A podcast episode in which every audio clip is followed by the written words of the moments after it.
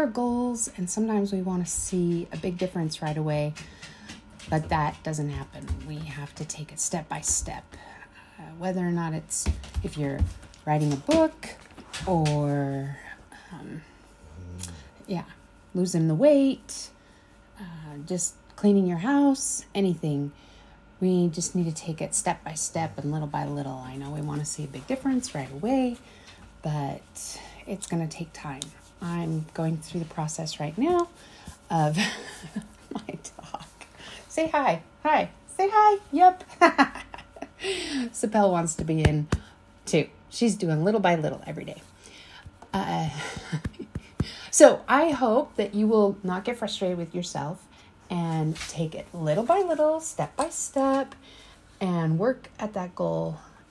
And don't get frustrated. Just make it a habit create a lifestyle of that in your life so you can achieve what you want. Have a great day.